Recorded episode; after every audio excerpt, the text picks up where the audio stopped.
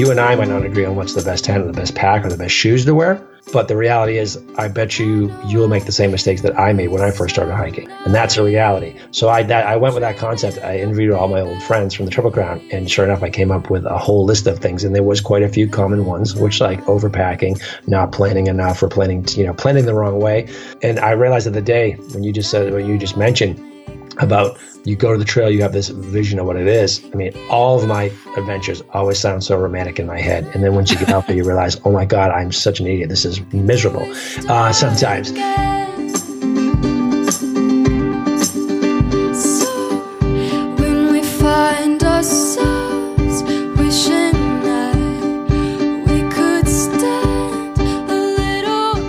Welcome to the Hiking Through Podcast.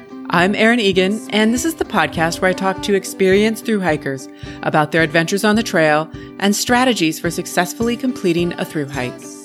Today's guest is Scatman, known off trail as Craig Fowler. He fulfilled a 30 year dream when he completed his Triple Crown in 2015. But that was just the beginning.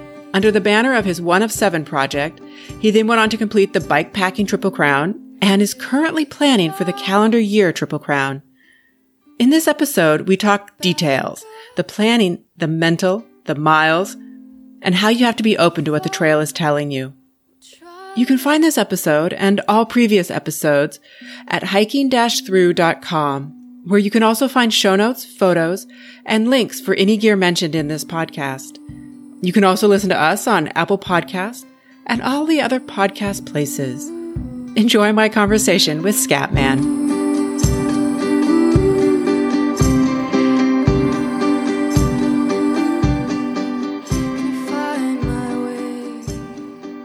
Hey, Craig. Hey, I'm just having some chocolate so I don't fall asleep on you. chocolate away. Yeah. Now you had reached out to me and kind of in doing the like the research on you or or kind of I guess stalking you online for a moment. It's okay, we all do it. I know. It's it's kind of scary when you actually step back and think about it in a larger scope of things, but Oh yeah. You had kind of you you came to the the one of seven project sort of after you had kind of halfway done the product, The, the product. Yeah. Like the, yeah. the six trails. So what got you into the trails to begin with? Hiking. I mean, I guess the hiking, the through Triple Crown for me started when I was two weeks shy of 13. I, it was my about fourth or fifth time going to Baxter State Park to um, Kidney Pond, which is just next door to Daicey. If you're an AT hiker, you would know, uh, you know of it. And we'd go every year and I could see Katahdin from the lakes that I fished at. And finally, uh, another uh, another uh, group of people that were camped there, they had two children as well. And the father said, "Hey, do you want to go up to Katahdin with us?" So my father and I, my brother, the the gentleman from the other camp, and his daughter and son, we all went up. And when I got to the top of Katahdin, there's your sign, you know, continuous footpath from Springer Mountain, Georgia to Katahdin, Maine, over 2,000 miles. And I was just like thinking to myself, I've drove twice as a kid, drove to Florida. So I know how far that is. And mm-hmm. uh, I was just like blown away that someone could walk continuously through the woods that far. So I turned, looked at my father to ask the question, do people really do that? before he could answer, some large, hairy hiker with his giant beard was like, yeah, I just did it. And uh, it was kind of just, it blew me away. I said I was like two weeks shy of being 13, so very impressionable and it was almost like he tilted my head to the side and like in Macbeth and poured the poison in. But in this case, he put a he put a seed in there, and that seed over the next 15 years just matured. Um, I had books on the bookshelf from National Geographic about the AT. I had uh, my on my dad's side, my grandfather. He always took us for long walks in the railroad tracks, and I was always the one who was, who was like, "Well, what's around the corner?" Mm-hmm. So we'd walk to the corner. I'd be like, "Well, what's around the next corner?" And of course, it was always too far to go. But I, I was, you know, that that drive to go further was always there. And um, and over the 15 years, it has kind of matured and it grew. And then in '99, Bryson's book "Walk in the Woods" came out, which most you know most people have read. Uh, of us, and uh, was a really you know it was funny, but also very informative um, at the same time. And and then in 2000, I had a buddy who told me, I think in like January or the end of December, he's like, "Hey, I'm hiking the AT" because he had read the book too, and he's like, "Let's go." And I was just like, man, I'm a super, I, I love planning as much as I do the actual adventures themselves. I've uh, seen your website. total numbers cruncher and everything. Like, oh yeah. Uh, so I was like, oh man, and I was back and forth, back and forth, and finally I was like, no, it's not right. It's not time to go. But by that August, we went to the new fishing camp that is run by the son of the guy who ran the first one we went to. Uh, this place is called the Pines, and uh, it's on Lake Sysladobsis in Maine. And they, um, he's there with his wife, who he met at the camp. She was the pastry chef the first one, and uh, I was there. I was like, "Hey, so can I move home and live with you guys so I can save money to hike the AT?" And they're like, uh, "Okay." And I went from a five, about a five minute commute within the same town I worked in to a probably 45 minute commute on 128 Beltway around Boston uh, from my hometown to get to where I worked. And it was hell, but it was so worth it. So, yeah, that's how I got into um, at least the hiking part of the 107 project. And the when you first started, was there a plan to do the Triple Crown, or did that sort of evolve from doing the AT and? Um, not the whole thing. I mean, I learned about the PCT a little bit. I mean, now, I mean, for our listeners to, under, uh, to, to get a perspective here, there's a lot of kids today. I say kids because I'm 47. uh, so they, um, they hike, you know, you know, 99, 2000, 2001, boom, they're done or whatever it might be. Me, it was 90, it was 2001. And, um, back then things were a lot different than they are today. Oh yeah. PCT was, you know, it was known, but it wasn't as like it is like none none of the trails were like they were that they are today. So I kind of knew about it. The CDT was, you know, that was like might as well be Mordor if you're Frodo or something like that, you know, my little geek coming out. It was unknown territory. It was the dark territory. You didn't know about it. So, but I met people on the AT. I met one guy who was doing a warm up and another gentleman who had hiked it two years before. Uh, and he told me about it and said how beautiful it was, and we teased him that the PCT stood stood for piece of cake trail. so he's like, yeah, he t- so yeah, but no, uh, it was definitely kind of afterwards that um, the idea of doing all three kind of came into play. So yeah, and and then basically because you they were spaced out away, yes, but yep. Um, 2001 AT PCT was 2007, and then 2015 for the CDT. So yeah. So were you able, I mean, because between those periods of time, I mean, technology evolved, equipment evolved. And on the other side of that, like the hiker legs and all of that that you developed on the AT would have been gone by the time you hit the PCT. so you're starting over again. And the same thing with the CDT. Yep. No, uh, no, definitely. Um, all that stuff changed um, when I knew I wanted to do the PCT, I actually moved to Seattle. That was part of the thing. I looked at I looked at Boulder. I looked at GoLite working there, there was a company in Seattle, and I got the job out there. So I went, and um, on the way, I stopped and saw the, C- the CDT, which I actually happened not to see when I actually did the CDT because it was in the fire closure. Mm. um, but I did stop and say hello, and I went by the PCT, and I walked to the very first sign I could find at Snoqualmie Pass, going northbound. Mm-hmm I gave it a pat and I said, I'll be back. And that was 04. And uh, so I kind of moved closer to move there. But I've always been a cyclist, not I say always, but I've been a cyclist competitively since I was probably a junior in high school. So like 17, 16. So it's almost been 30 years now. And um, so that's what's kept me in shape, at least, to go and do the other trips. And I've done some, I did, I've done, you know, I've done other hikes and stuff, but not enough to keep those legs. Yeah. It's basically the cycling has kept it for me. Um, but also when I did the PCT, I had the genius idea that I was going to make it a human powered trip. And I actually rode my bicycle from Kirkland, where I lived, uh, or Kenmore, north of Lake Washington, right near Seattle, all the way to uh, Campo to the monument, and then my parents right. came out, and then we shipped my bike and boxed it up and shipped it back. I then hiked to Canada, and then I got the bike back in Manning and rode home. So that one I had a little bit of a, I call it, I'm doing the air quotes, the warm up. Um, so for a 30 day warm up and 1,800 miles of biking. So yeah, I kind of hit the trail, you know, running at that point. Um, not really, but you know, I was in really good shape. The yeah. CDT, I think, just living in Colorado. I mean, one, I live currently in Carbondale and it's we're at 6,200 feet, so that kind of helps. And again, just always staying in shape, riding the bike. So, but the CDT was probably the hardest of all three, at least as far as I was concerned. It was it's a it's a monster. Yeah. yeah. Well, and yeah. it's a lot of bushwhacking and.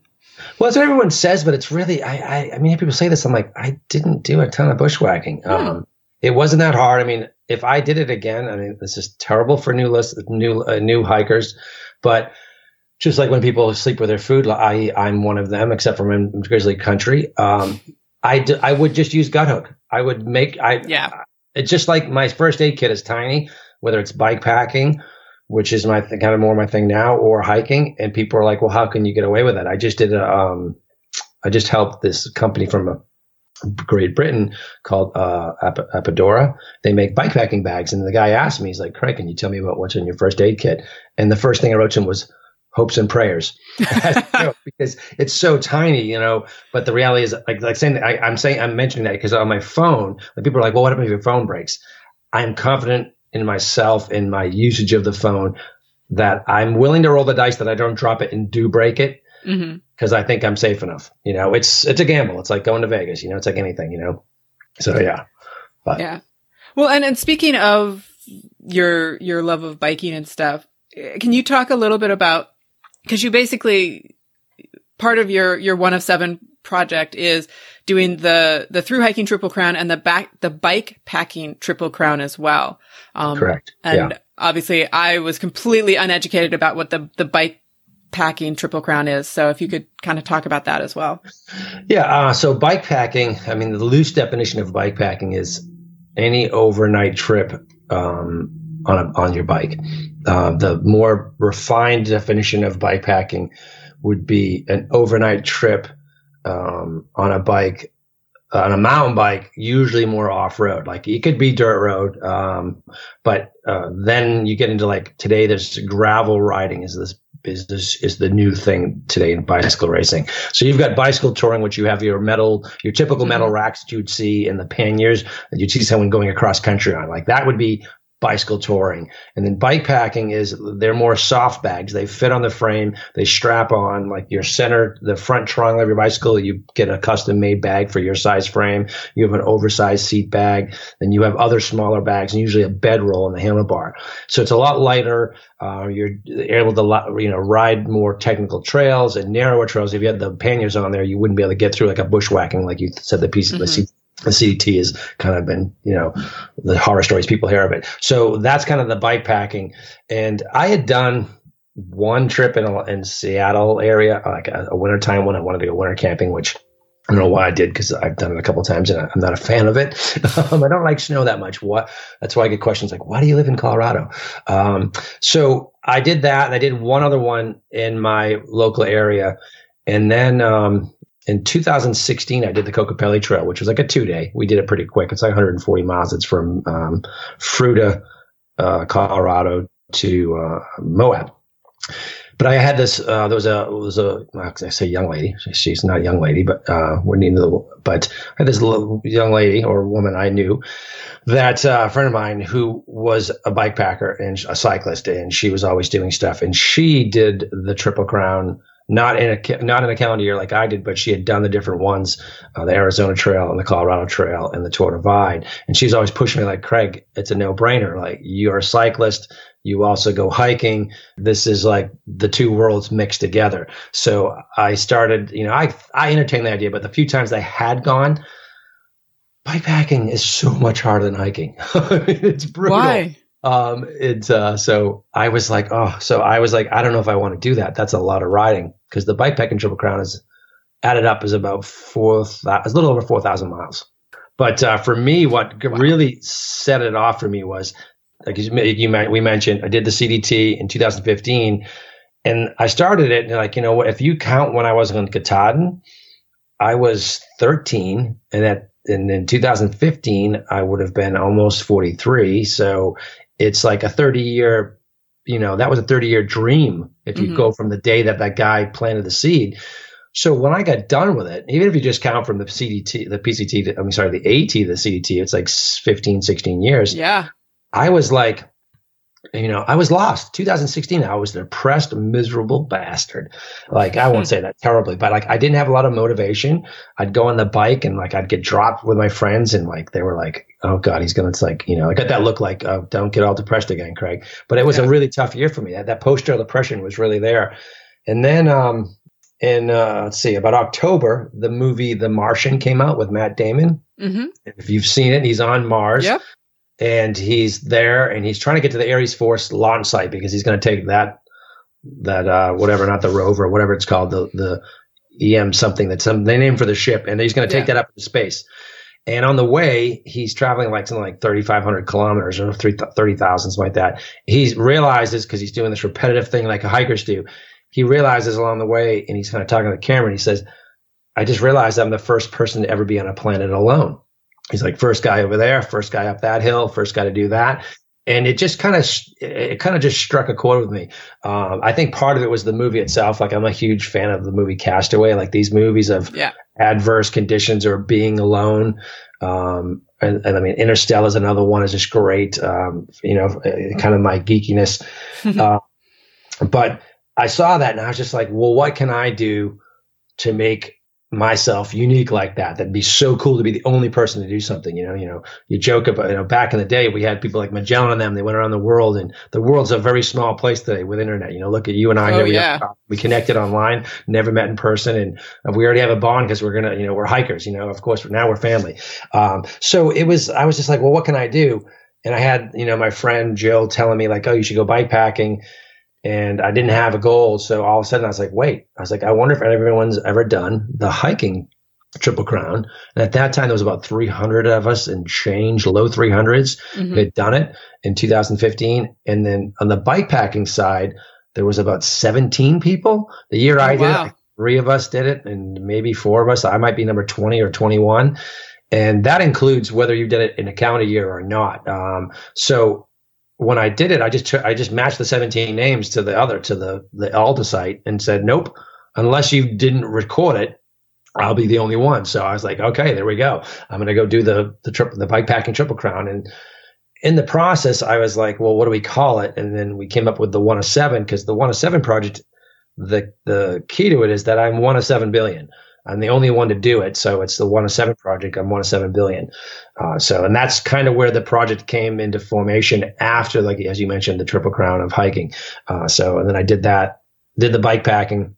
The Tour Divide was the first one. I skipped the Arizona Trail, which actually started yesterday morning um, for the racers that are doing this year, and they're out there now. But I skipped that because I wasn't ready. So I did the Tour Divide in June, and that goes from Banff, Canada, to Antelope Wells which is if you really wanted a long road walk, I guess would be an alternate for a CDT hike. But uh, to there, that's 2,700 uh, miles, give or take. Oh, wow. And then I did the Colorado Trail next. In the year, and every year it switches. Even years it goes Denver to Durango, and odd years it goes Durango to Denver. So I did an odd year, so I was Durango to Denver, and I did that. That's 539 miles for the bikes. That was seven days for me. So I averaged about 71 miles a day. It rained all seven. Um, the Tour Divide was 20, if people are interested, was 20 days for me. The winner did it that year in high 14s. I think the record is, wow. like days. It's like 198 miles a day. I did 131 a day and I was 20th. Um, so no, I was 14th. Sorry, but I finished in 20 days.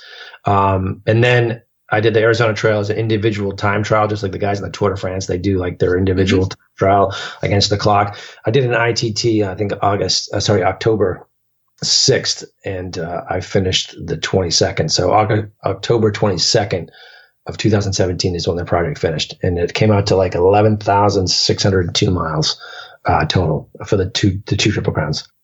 That is crazy.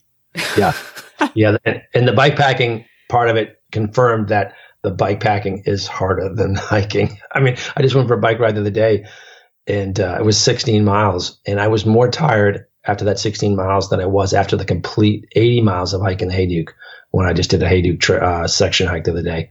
I was just like, I was exhausted um, hmm. on, t- on Wednesday, on Tuesday after this bike ride. Yeah. So bike is definitely harder if anyone's wondering. So yeah. Yeah. when you're, when you're biking those trails, the Colorado Trail, the Arizona Trail, is it the trail or is there an alternate bike trail that you're following? No, uh, on the AZT and the C- and the CT, it uh, it's the same trail except for the wilderness. Uh, so you okay. skip, well, at least going from Durango to Denver, you skip. Um, your first alternate is at Spring Creek, which is uh, where you go to Creede or Lake City. You ride the road toward uh, so toward Lake City on whatever the highway is there, and you turn off on a dirt road, and you basically go around the La Grita or La Grata uh, wilderness.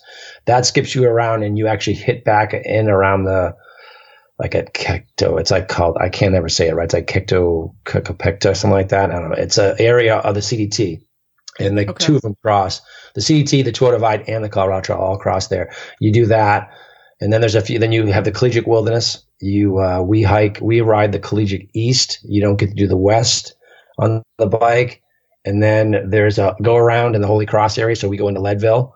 Um, and then there's another one just after Buffalo Creek in the Denver area. From there over toward um, closer to Kenosha, you miss there. So there's like three or four bike ones there. And then the Arizona Trail's got a few too, like around the super uh, the the, sub, the Superstition Mountains. Superstitious, uh, yeah, Superstitious, uh, and a few other wilderness areas that you have. But you do, as the cyclist, you do go through the Grand Canyon, but you have to carry your bicycle the 21, 22 miles from the south rim to the north rim on your back, and it can't oh, touch. Jesus. And that was probably one of the hardest things I've ever done. Yeah, it's brutal. I, I broke it up by doing the seven down and then the 14 up the next day. And I could, I could, when I got to the top, it took me about three times as long to put the bike, the, the wheels back in the bike and put everything together than it should have. And then once I got it together, I couldn't actually swing my leg over the bike. one, the seat bag sticks out in the back, but I even couldn't stand over the top tube um, I had to get onto a curb, and then even then, I barely got my leg over the top tube because my hips were so tight from all the weight of the bike on my back. So yeah, yeah. But I figured, wow. you know, he had he rode and carried me all the way from Mexico to there. So I figured, you know, I can carry him for 20 miles. You know, he carried me for you know 730 of the whole mm-hmm. trip. So yeah, I call my bike Philip. He's uh that's his name. So yeah, people are always I get I get crap for it all the time, but I call him Philip the Trail Donkey because donkeys back in the old days, they carried your, your gear. And as a bike packer, your bike is carrying your gear like a donkey. So yep. he's up the trail donkey. So Philip got a day, he got a day and a half off. So about a day off. So, and uh, out of that one. So, yeah. Was it my imagination that you also name your backpack? Yeah, they're all bad. Though the bikes are different. The bikes, each bike has a different name. Um, okay. But the backpacks are all Bessie. And it's, it's IE. It's B E S S uh, IE, and it doesn't matter which one it is; they're all Bessie. So there's no confusion. yeah. And why Bessie? Things. What's that? Why Bessie? I don't know. I just thought it was a funny name, just like Philip. I think Philip's a funny name for a donkey. So yeah, I was like, "Come on, Bessie, let's go. Get up that hill, Bessie." That's what I saw when I talk to my backpack. That's what I'm talking to it like. Yeah. So yeah. So you're I, sort of like the volleyball and Castaway. Yeah, exactly. That's probably why I like the movie. Yeah, it's the same like Wilson. Yeah. Mm-hmm. So I'll, i totally. I was. I have a photo from the the Hayduke, and I'm like lying on Bessie, and I'm just like hugging her. And I'm like, oh, look at you! I'm like, oh, you know, I gotta give Bessie a hug. Yeah. So your yeah. trail wife. Exactly. and did that start with the with the first trail with the AT or? Um, I'm not sure how far back it went. It might have been the PCT, I think. Okay. Because uh, my though my friend had a name for his, I think his backpack's name was like Janice or Janet. And um, hmm. I don't remember. It was an odd name, um, you know, like human name. Uh, but it might it might have started on the AT, but like I said, it's been a while. So, you know, some things get a little blurry after a while. It's just been a few years. Just a few, yeah. Exactly. Yeah. I think I kind of mentioned this earlier, I referenced it earlier, because you have your, your website, the, uh, what is it, one of seven project.com, right? Correct. Yes. And so I was, I was scrolling through it yesterday, uh, you are a stats man. Like you oh. love oh. your your information. I'd put more on there, but my friends like it's better to like just put things after you've done them, before, like you know, or something, or, instead of what you're going to do. But I'm always yeah. like, yeah, I have stats. For, I've got so many spreadsheets on Google. But yeah, what's the? Do you have? There's a. Is there a question there or well, sort of? I yeah. mean, I guess what I would say to people who are listening here is, as opposed to going through and, and like listing off your favorite shoe or your favorite pack or your favorite whatever, because all of that is on your website and mm-hmm. in great detail. The, the bigger question to me is like, if we're talking about a pack, what were the things that you were looking for in your ideal pack? Ideal pack for me? You know, in, in terms of like what you would tell somebody who is also then shopping for a pack and what the things are that they should be looking for in that same type of area. Um, because you have great experience at this. Yeah. Um, I think, I mean, obviously you want a pack that fits you, I mean, as a person, and that, which gets hard because, you know, if you can't really try it, I mean, that's, you go to REI, something like that, they have those weighted bags, which is by all means, definitely, you know, load up a pack you're trying. Um, I mean, heck, I mean, if you buy it at home and don't wear it outside and just put, you know, bunch of bladders in there filled with water, um, do that. But, uh, I mean, for me, it comes down to, it, it really comes down to the trail. That's why, like you mentioned the website, I have, if anyone goes there, they'll see it. But I have the the all six trails, the three and the three, and I mm-hmm. write down everything I carried in the different, and I break it down.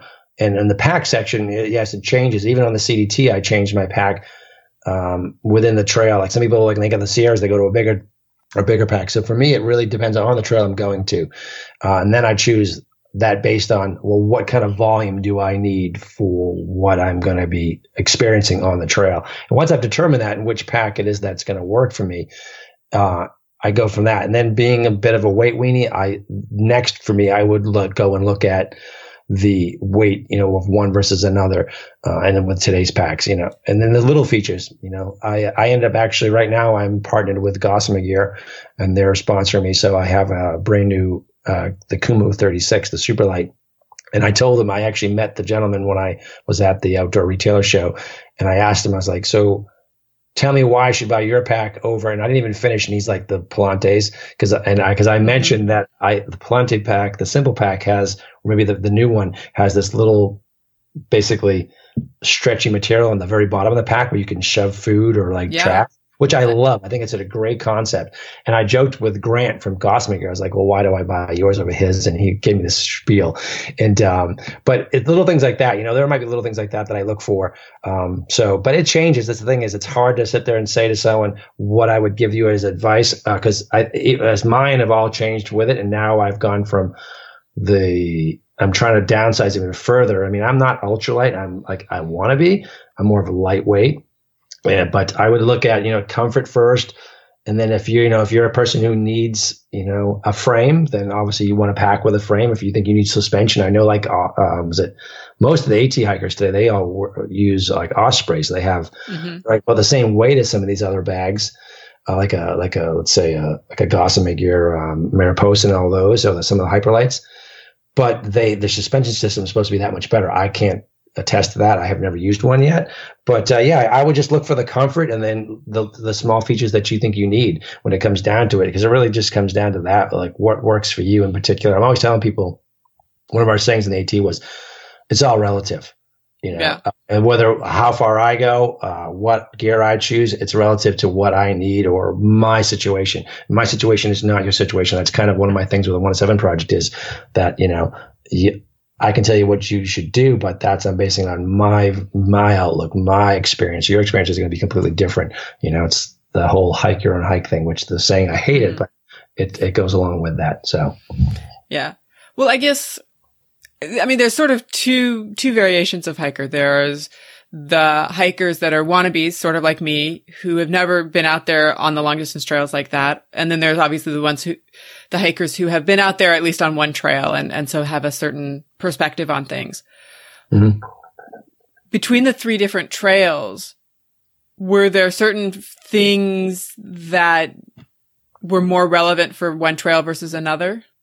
When it comes to when it comes to packs or in general? Um, well, let's let's say in terms of packs right now, but packs. Um, well, in, in within packs, I mean, for me, like on the AT, I mean, back in that day, I mean, I had a 65 liter Arc'teryx that weighed yeah. six and a half pounds, um, and and I didn't. I used a rain cover, which a rain, uh, pack cover, which was I've learned was was useless to me because now I use the trash bag. So relevant.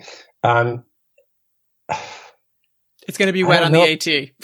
What's that? it's going to be wet on the AT. It's going to be wet on the AT. Yeah. I mean, the PCT is the CDT is wet too. That was one of my wetter wetter trails too, compared to comparison to relatively speaking to the PCT. I think there was like seven mm-hmm. days of moisture on the PCT, and there was like 43 for me, as you said, the stats on the on the CDT. I mean, one over the other. I mean, I don't know. It's hard.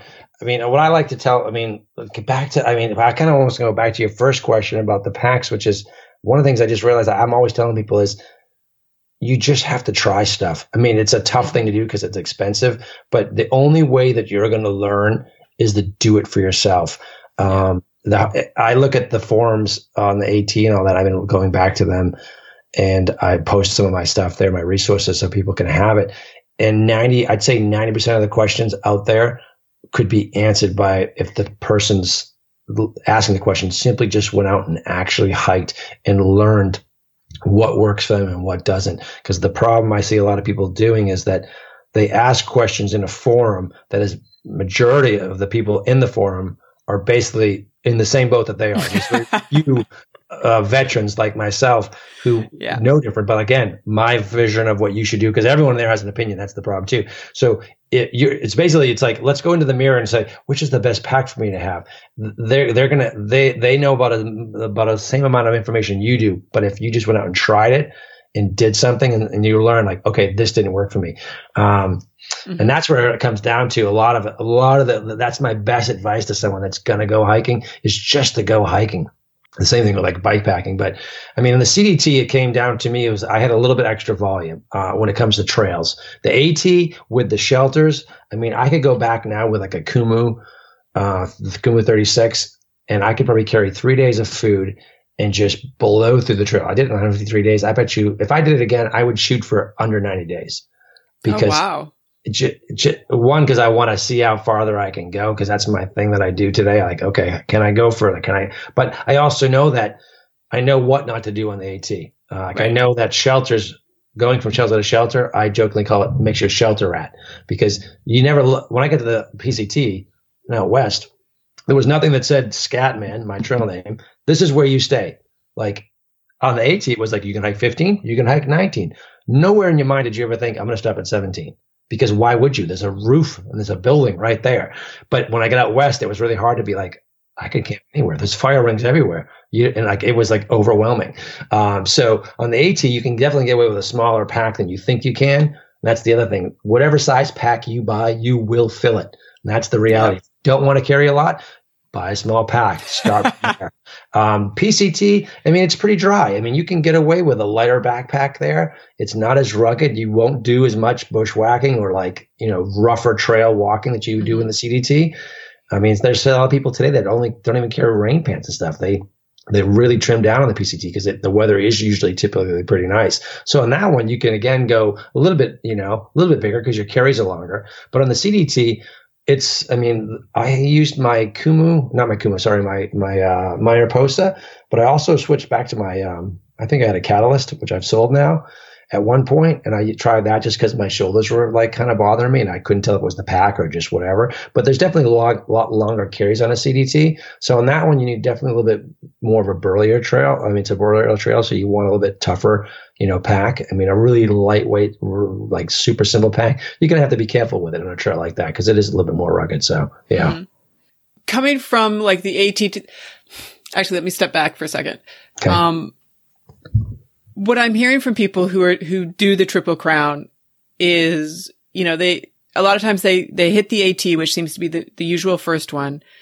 They know next to nothing and they sort of throw some things into backpack and they hit it and they learn as they go along. Yeah, the learning curve is like through the roof. Yeah. what you want your stock portfolio to look like. Yeah. it, it's pretty startling and stunning how how naive people can be when they hit that trail, considering how difficult the trail itself is. Oh yeah, it's and that's why I say like I, I go back and, and I look at the forums and there's almost there's this badge of there's like this badge of honor that people go to it and they're like proud of the fact. And I'm not saying anything wrong with this. You know, people will judge me if mm-hmm. I don't mm-hmm. point that out. Um, you can do that. There's no right way to a wrong way. I mean, there is right. a wrong way, but you know, um, they do it and they go and they're like, yeah, I'm, I'm, I'm the guy who's doing that. Or they, and it's like, you're not helping yourself. I mean, my goal of being a stats guy is I do as much as I can to limit that whole process mm-hmm. so that I don't, that I, that I can actually do the best I can to sorry, let me rephrase that. I do as much uh, as much research as possible before I go out on the trail so that I can better my chances of actually finishing. Because I uh, one of it is as I now know how hard it is to actually, like you said, to mention to do it. So that makes it very difficult. Um, when I see people doing that, I'm just I cringe because I'm like, you realize how hard this is to begin with. Like, why would you not help yourself out by you know, going out and doing that hike. So yeah, it's it's uh, but it is it's a really hard trail, and uh, there's so much to there's so much to learn. And I still today, I I'm still learning stuff today. You know. Yeah. Um. So. What's know. the most recent thing that you've learned? Most recent thing I learned. Um, I was in the Hayduke, and I learned that my my Z rest wasn't enough. I was like maybe because I was only in five days. I just was, I was sore. I wasn't sleeping well. Like I was like, I need to think I need to switch back to a, an air mattress. Uh, and the CDT, that's on the PCT, that's all I used. I just mm-hmm. I used the Z rest the whole way, three quarter, pack under the feet, off we go, you know?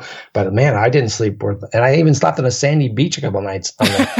and I woke up and I was like, man, my hip and my shoulder's killing me. I was like, do I need to go back to an air mattress? So yeah, you know, there's little things, you know, things change, you know, your body changes. Oh, yeah. um, but that was the, that was, that was something on that trip that I learned. I was kind of like, okay, yeah. I was like, I really need this. But you mean the easy way to learn, like they always tell you is go to a hike, come back and go through your pack and put everything in one pile you never used.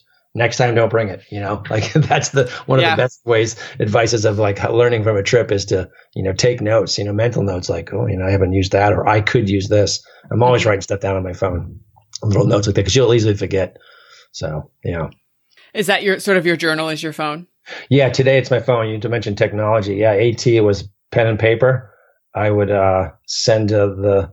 I had a book at one point. I think I photocopied pages, and my mother transcribed it into the computer for me. I mean, it's ridiculous. Oh wow! I sent film home. They developed the film for me, and then the AT, the PCT was I didn't bring a cell phone, even though I start. I had one. I I canceled it. And I got one on Mount Whitney, or a little bit later because I was freezing my butt off in the Sierras. I didn't have one. I could have used it, but I used a digital camera on the, mm-hmm. and, and I had a thing called Pocket Mail actually on the on the PCT. It was a little bit larger than your big phones today, maybe another inch longer and a little and a little bit wider, and it folded open a clamshell, right. and it had a full keyboard and then buttons on the side. And what it did was you would close it and you had all your emails written or whatever you had, and you dial an 800 number at a payphone, which what's a payphone, right? And yeah. press the button, and it was uh, it pulse tone like a fax over the phone, and it sent and received your email. And it was called Pocket Mail, and it ran on like double A's. And it, it was originally made for you know um, people like senior citizens who were, you know, retirees that were r- driving around the country in their motorhomes. They didn't have, you know, computer wasn't that big, you know, and they didn't have the Wi-Fi that we have today in campgrounds, and you'd use that. And it was great. I just sat there at night, just thumbing away. Like I'd, I mean, my, my journals were much longer than the CDT. The CDT, it became the phone was camera, navigation, journal, it was yeah, it was everything. It was like four things in one. Um, it, it, did it, and that's the way it is today for me. It's you know the same thing. It's the camera, the navigation, the journal, taking you know and photos and uh, whatever else I might be doing, communication. Yeah, it's uh, so it's the ultimate hiker tool. You want one. You want one thing to do many things. That's the easiest way to save weight, right? Yeah, absolutely. Thing. Yeah. Did you have any concerns with battery life? Um, I had a twenty thousand megahertz uh, mega amp um, Anker at the time, and on the C on the CDT, I didn't really worry about it. I mean, I ran that thing down a little bit um, in some of the longer stretches, but the hardest part I've noticed over the years over the technologies is on the CDT. Maybe if I went back into the PCT, I'd do the same thing, but the the cell service has gotten better over the years as well. So as you go into a town, you have service further out and you have it further into the woods as you leave town. So you reality is that you might let's say you had a five day stretch. The first quarter of that day out of town use a lot of battery. Then you don't use anything for the next four and a half. And that last half day or so into town at the other end, use a shit ton of battery. And mm-hmm. it's like and and data too. And then like you get there all of a sudden you realize, oh crap, I'm out of data. So yeah, it's uh that's where you have to watch yourself. You have to be disciplined and be like, all right, I'm leaving town. Like on the AT, we left town, you left the payphone or the hostel, wherever it was. you knew you weren't making another phone call, so you better have your list checked off and done. Now it's like, well, I can probably still get service on the way out. There's a ridge there, and you have to almost be like, I'm turning it off, go. And it, it, I wish I had done better at it. Sometimes, definitely by the end of the trip, um, but yeah, it's it's a tough one. Do you find yourself being more diligent about, uh, say, turning off your phone and not not doing the social networks or the you know that kind of stuff? because you do see pictures of people who are on the trail and everybody is essentially standing around in this overlook or whatever, looking at their phones as they're typing or social media, media, mediaing, I guess is the word. Yeah, there we go. Yeah. um, and that type of thing. Um, it depends, I think, you know, like anything, if it's a, if I had a really tough section on the trail in the CDT, it was really a lot harder. Uh, or if I had to get something done and I really wanted to get it. Mm-hmm. Um, you know accomplished i would other times where you're just you're feeling pretty good you might not look at the phone as much uh, i think it all depended on the mood now with the one of seven project i would think the next trip that i do if it's a long one it, i'll probably be doing i'll be doing the social media but it will be for a reason to hopefully make you know make money on the website or keep things up to date so that i'm you know my numbers and my traffic is staying high so uh, right. which I guess I can I can use that to justify it. Like my friend tells his kids, he uses the excuse all the time, or his actually his dad came over for his 50th wedding anniversary of the day at my friend's house where I where I live, and his dad said, "Oh, Mr. Phone Guy over there," and, and and Dave pointed out my buddy to his dad. He goes, he's like, "No, well he he uses it to actually make money though, Dad." And I was like, "Oh, thanks for the cover, Dave," because I was actually just looking at Instagram. So yeah, but uh, yeah, we use it for the with his children who are 13 and eight. We're like, or no, 11 and eight. We're like, oh no, I'm working. I'm not fooling around. You can't look at Instagram. so. Mm-hmm. It's so addictive. It is literally like Vegas and slot machines. Oh, it is. Yeah. I mean, it's crazy when you go and look at that thing today where it tells you how much you spent on what on what app and stuff. I don't mm-hmm. even I don't look at it because it probably would just frustrate me. But yeah, probably. I? But then I use the excuse. Well, I'm working on it right now. I was out burning at the brush earlier before you called, and I I had to post a few things to Facebook, and I was like, so I got on there and cut and paste this and that, and written some wrote some posts, and you know got the work done. I was like, so it has to be done. So yeah, it is pretty amazing what we can do on our phones now. Yeah, it's it's insane, and the and the quality too. I mean, my mm-hmm. friend has an iPhone five. I mean, granted, that's pretty old. Yeah. He took a photo of mine, and he's like, "Oh my god, why am I using your my phone?" He's like, "Let's use yours," and we used mine the whole rest of the day. And we were mountain biking, and it was like it's ridiculous the quality. Yeah, yeah. No, it, it's amazing what you can like picture wise and staying in touch with people and navigation and all of that on your phone. I mean, what is it that they say that the, the computing technology in your phone is more advanced than God knows what? Oh, some old computers for sure. Yeah. Yeah. A room full of IBMs back in the day. Yep. yeah. Are you are you planning on going out and, and doing the trails, a trail again? Or are you doing more of the smaller trails now? Um, right now, the, I'm doing the John Muir. Uh, we have a permit to go into. We're going to go northbound. We're so we'll go in uh, Cottonwood Pass. Um, we'll go in that way and through. So it add a couple, like 20, a couple 20 or so miles to it. Uh, I attempted it in the middle of the Triple Crown of the bikepacking one uh, in August of 2017 with my buddy, and he's going back with me, but he got uh, some bronchial problem. He had like a bronchial thing going on his lungs and had an asthma attack. It was super smoky in 17. So yeah. we bailed, uh, unfortunately. And I was in probably the best shape of my life. Uh, I flew up Whitney. Um, I think it took me like three hours and 20 minutes to go from not lower Crabtree Meadow, but like all the way down to the first time you like even below lower Crabtree on the PCT. From there to the summit was like eight, whatever, eight miles. I did it in like I did it in like three hours and 20 minutes. It was insane. People are like, where's the engine? I'm like, what are you talking about? Like, you got an engine in your backpack? I was like, no, it's actually empty. I left everything down in camp, you know, and I just, I flew up that thing. I felt amazing. So, um, but so I'm doing the, we're doing the JMT. Uh, his girlfriend's going to come along. I'm hoping it all works out. I told him this is his fourth attempt. He's tried the high route twice and bailed. He did the one with me was number three. And now he's going a fourth time. I'm like, Scott, I am not ending up like you. I'm like, I am finishing this thing. There's other trails to do. So, um, yeah, so that happens August 27th. But before that, I will go. He lives in Salt Lake, so I'll drive from Colorado to Salt Lake, and then either he's going to be with me for the first, the first go, which is around Tahoe. I thought Tahoe Rim Trail was 100 miles. It's actually 170 hiking. So I'm going to start with the the 170 mile warm up for the 230 or so that's going to take me to the JMT, and then on the way home, the goal was to go back and bike pack around the Tahoe Rim, which is 130 because you lose about 40 miles when you skip some wilderness. But the bike might be beforehand or the hike might be beforehand, mm-hmm. flip flopping depending. He's going to go to two out of the three with me is the hope. He can't do all three. So we'll see. So those three all happen in August. So that's pretty much it for this year. Uh, I'd like to do some more, uh, but the, I mean, I'll do other hikes. There's a four pass loop in, um, in the Elks near Aspen. It's like a 23 or 26 mile hike that has crazy elevation um, that goes over four passes uh, in the Elk Range there near Aspen. So I'll do that and some other uh, kind of weekend or day hikes. We'll see. But in 2020, the plan is hopefully to do the uh, the CT actually as a hike. Even though I've biked most of it and I hiked most of it on the Continental Divide Trail, I still want to do it by itself because um, this the long trail in Vermont, which I've done as well in 2003, the JMT and the CT all make up the mini Triple Crown. So I want to add that crown to the list. So I'll be working on that in 2020. But um, when it comes say, to say that again, what what were the mini Triple Crown? Uh, the mini the is baby? the long trail.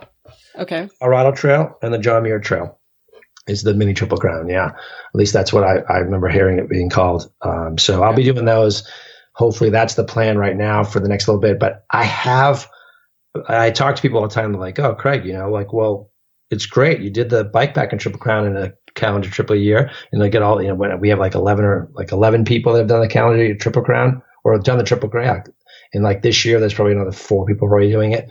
Um, so that number is increasing. Like, well, you didn't hike the triple crown in a calendar year. Like, well, you should do that too. And I'm like, so I've been, it's been in my brain for about probably at least a year, if not more, to do the calendar triple crown. And mm-hmm. a part of me is kind of like, I know you're shooting for the PCT before yep. your 50th, right? Yep, 2020. Okay. And uh, so I was thinking my 50th for me will be 22. So okay. I'm thinking before my 50th or on my 50th, I want to do the calendar triple crown um, and go from there. So I just, part of me is like, everyone's like, well, which one would you go back and hike? And I'm like, if I had to pick one, it would be the PCT. Out, of the 3 mm-hmm. I would definitely pick the PCT because it's got the, it's tough. Um, it's not the pizza cake trail as I joked about earlier. It's tough. It has the grandeur, but I mean, with it graded like it is for the horses and all that, it's just it's it's a nicer trail to hike. The CDT is amazingly beautiful, but man, is it rugged. I mean, you take the you take Colorado for example. If anyone's thinking about hiking or doing trails, the Colorado in um, the CDT in Colorado in Colorado is 750 miles long, uh, roughly, as a section. That 750 miles averages 11,200 feet. Oh man! And when I got into Colorado, I remember emailing my dad someplace around Berthoud Pass. I was going southbound at the time. And he got back to me when I got to Silverthorne, and I, he's like, "Yeah." He's like, "He's like, what's the?" And he, I told him, I just had him asked him, "What's the average for the whole trail?" And it's like seventy 800, 70. It's like in the 7,000 range for the whole CDT. And I was like, man, I just got it. Because I'm trying to find an excuse why I'm just suffering like a dog on the climbs and I'm just dying. and uh, so like, hey, just do Colorado. And he came back to me later that day and he's like 11 2. I was like, oh. It's like, no wonder why.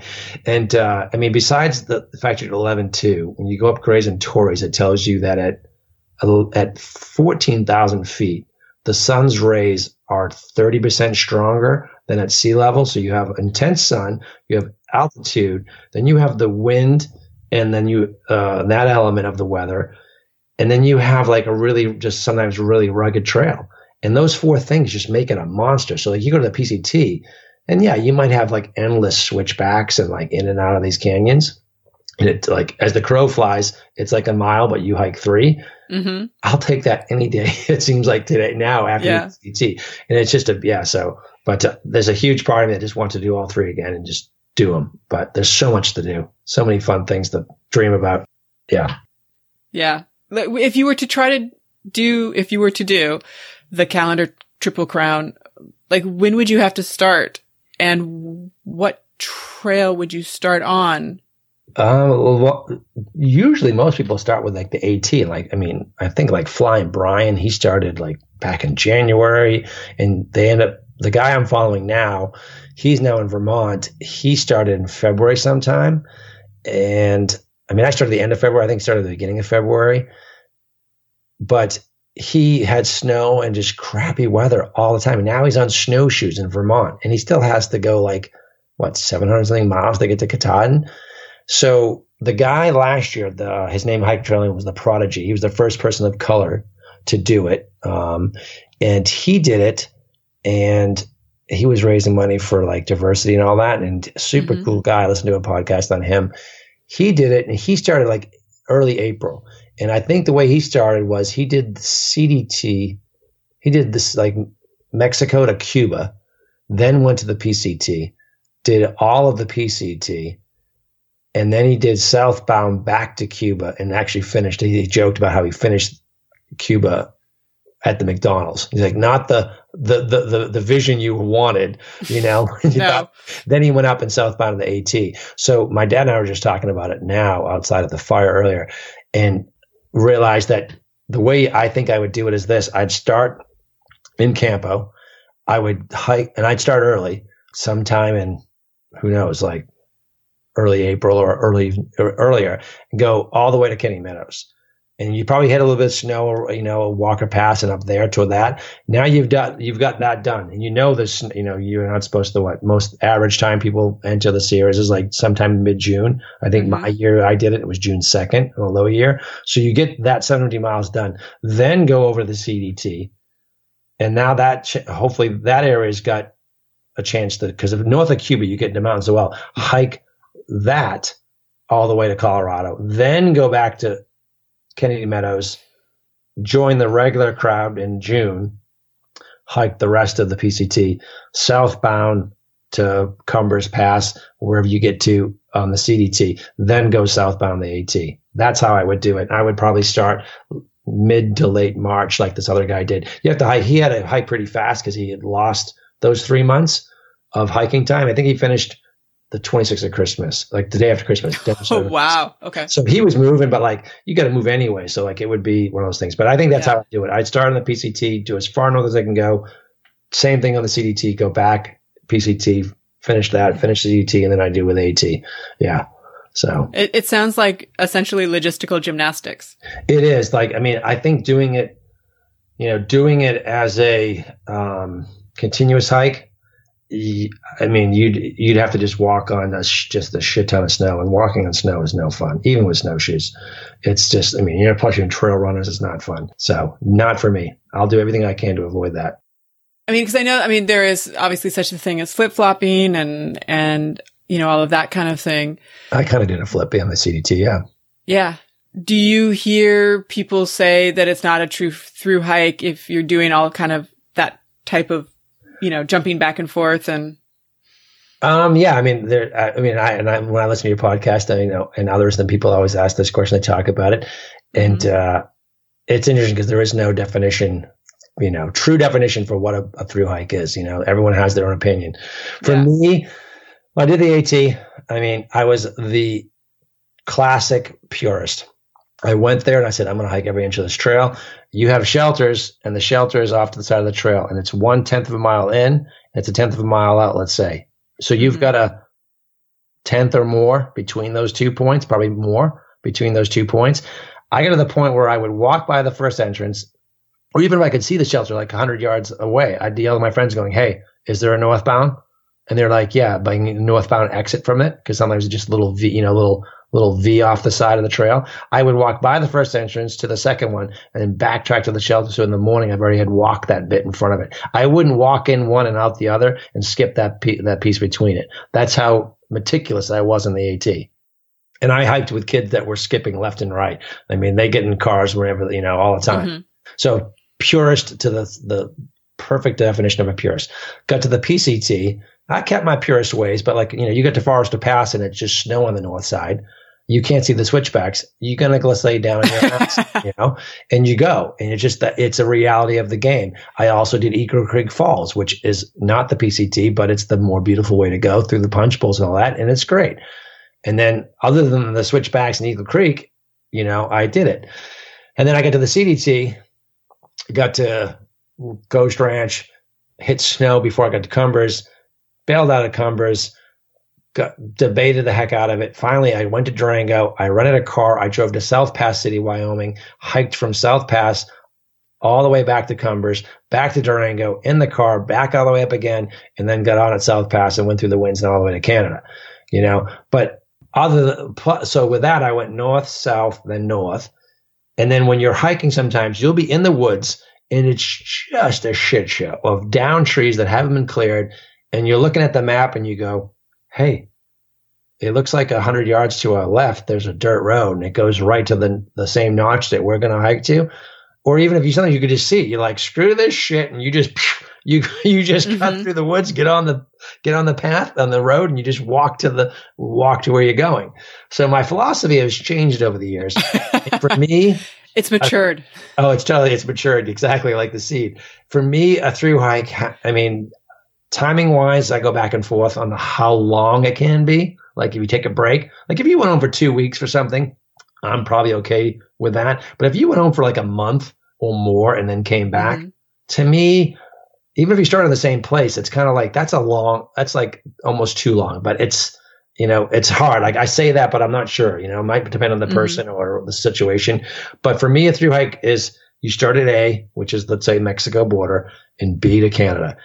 As long as you walk every one of those inches in there. I don't care if you go north, south. I don't care if it's on the trail itself or one next to it, or if it's on a piece of pavement because you skip the San Juans. Like some guy I met, he walked from Cumbres to like uh, Battle Pass in like southern Wyoming, like something like 500 something miles on the road. His feet were like just destroyed. I was like, well, if that's what you wanted to do. Uh, but like, if you're like, I met hikers who would come into a town, like let's say like Grants, and it's about a four mile road walk in and about a four mile road walk out. They got in, went to the store at the beginning of edge of town. They bought some ice cream. They jumped in a truck, in the back of a truck, in the pickup, and they went into town. And they're like, "Well, these like they're town miles. They don't count." Like the trail goes through town. That's trail miles. So for me, I don't. I I wouldn't call them a through hiker because you mm-hmm. did not hike from A to B. I don't care what direction or how it happens you have to hike all of A to B because then it's not through. It's you just you just picked and choose what you know meant for you. So that's kind of my definition of I guess through hiking is you know the John Muir Trail for me. It's going to be from Whitney to Happy uh, what a Happy Valley. And if it's one direction or if it's multiples, then fine, you know. But yeah, so it's a tough one. Everyone has their opinion on it, for sure. Or uh, I guess everybody has their definition of it. Definition, exactly, yes. And the definition changes depending upon perspective. Yep, exactly. And that and that's where the hike your own hike comes into. Everyone loves to use it as a it's like sometimes it's like a bailout thing. I've heard someone the other day talked about that. Like, oh well, you know, I didn't have a rain pant jacket and I got soaked and, and, cold, so hike your own hike. It's like, no, you can't use that as like a you can't use that as a bailout. so yeah. Yeah, no, it is so interesting, like the ways that everybody comes to the trail in terms of the approaches, because, and, and, and there is also the, the idea that they have in their head when they start versus when they get into it and they've been on the trail for a while and it's grueling and it's hard and you're wet every day or, or whatever the mixture of difficulties is, um, and how that changes. Oh, yeah. Yeah, um, I'm actually going to write a post about that. Um, one of my recent ones on my site was the mis- most common mistakes through hikers make because one thing we can probably agree on is that you and I might not agree on what's the best tent or the best pack or the best shoes to wear. Mm-hmm. But the reality is, I bet you you'll make the same mistakes that I made when I first started hiking and that's yes. a reality. So I that, I went with that concept. I interviewed all my old friends from the Triple Crown, and sure enough, I came up with a whole list of things, and there was quite a few common ones, which like overpacking, not planning enough, or planning you know planning the wrong way. And I realized that the day when you just said when you just mentioned about you go to the trail, you have this vision of what it is. I mean, all of my adventures always sound so romantic in my head. And then once you get out there, you realize, oh my God, I'm such an idiot. This is miserable uh, sometimes. And it's not what you expect. And that's why I think is one of the hard things for people getting off the trail is like they have this romantic idea of what through hiking is going to be like. and they get out there and it's such a vast, you know, vastly different from what they thought. And then they're not having fun anymore. It's like, well, your idea of what the trail was was was probably unrealistic, but you didn't know, so it's hard. But what I tell people that what I want to write now is I'm going to write uh, basically the most common misconceptions that people had before the trail because those are what get you in trouble. You kind of have to just go to it and say, one, do your research like I talked about before, but two, kind of really go into it with an open mind and just be open to what the trail is going to tell you. Because uh, I mean, a lot of people will learn. Like when you go to the CDT, a trail like that, it's like you're not like as a hiker, you get to the point where you're like, you know, beating on your chest like I am. You know, it's like, oh, I'm a through hiker, I can do anything. But you go to the CDT, and basically the person in charge is Mother Nature and the trail itself. Like yeah. you might want to do a 25 this day, but guess what? There's a thousand blowdowns. You're not doing 25. It's like you have to really just open your mind up and say, okay, this is not going to happen. Like that was my problem when I did that flip flop thing I mentioned on the PC on the CDT. It was so hard for me to swallow that pill because I'm like, I'm a northbounder. I don't go southbound. like it was always in my head. I was always going to be northbound. I was a continuous through hike. It's like, and as Trina from uh, Martinez from the CDT Coalition pointed out when I was at this ALDHA West Ruck um, just a couple months ago, she's like, if you want to do a continuous through hike on the CDT, go southbound. It's your best chance to have a continuous hike. You go northbound, you're most likely going to have snow in the sand once or something, mm-hmm. or the fires up north. Start southbound is your best chance. And that's where you get into trouble as a through hiker, as a new through hiker. You have to really listen to what the trail is telling you. It's not what you want. And uh, I listened to a podcast about a girl. She she, she threw rides. She's done the PCT twice, like um, through rides. What is that? Through rides with her horses. PCT oh, twice. Um, she's like 22 when she first did it. She's 27 now. She's done that PCT twice, CDT, Colorado Trail, and the Arizona Trail. And she jokes about it. With for her, it's trail first, then it's the the trail gets the say first. The horses get our trail second, something. And there was a third one in there, and then she finally gets what she wants. And as a hiker, it's you basically have to go and look at the trail and say, what is the trail telling me? And if it's telling you that this isn't going to happen, you have to swallow your pride like I did when I got in the car and did that flip thing and just go with it because if you try to fight it, you're gonna lose. It's the reality, and it's and it's a hard one to learn um, for that for that new hiker. Um, so because they have, like I said, they have this conce- this romantic idea or this conception in their head of this idea of what it's going to be like, and you kind of have to take it with a grain of salt. Like, okay, it might not be like that, and if you haven't allowed yourself to really truly think about that and accept that as a possibility, and you get out there and you're so inflexible you're going to have a hard time with what the trail presents you, most likely if it comes up. So it's a hard one. Yeah. Mother Nature will give you a beat down. Mm-hmm. Or your body. Like you think you're real tough yeah. out there and you get terrible blisters. I mean, yeah, you could you could take care of that with what we said earlier about going out and actually hiking those shoes, but maybe you didn't. The blisters aren't going to show up till later because the way the shoe breaks in. There's so many factors, but yeah, I mean, physically, Mother Nature, you just have to really go into it with almost like a blank slate. Like I'm going to take it for what it is day by day, not think about the end. Cause, you know, I always tell people, how do you hike a trail like that? One day at a time. Oh, it's one, yeah, one day, one bite at a time. I say, you know, how yeah. do you eat an elephant? One bite at a time. And the reality is, you know, it's like if you're thinking about Katahdin when you're in, you know, Georgia, or if you're in Campo and you're thinking about Canada, you're not, you're going to overwhelm yourself. You can't. You just have to go day to day, day in and day out. But um, I joke. People ask me about why would you hike a trail?